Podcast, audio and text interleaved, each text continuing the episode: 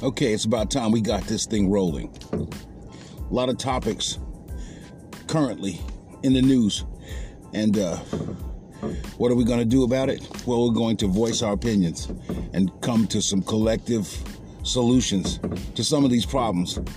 Take some of the pressure off.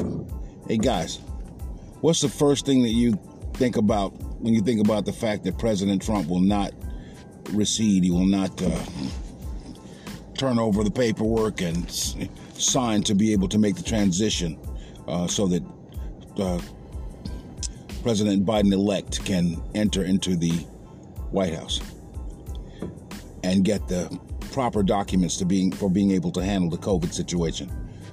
Let me know. Hit me back and let me know.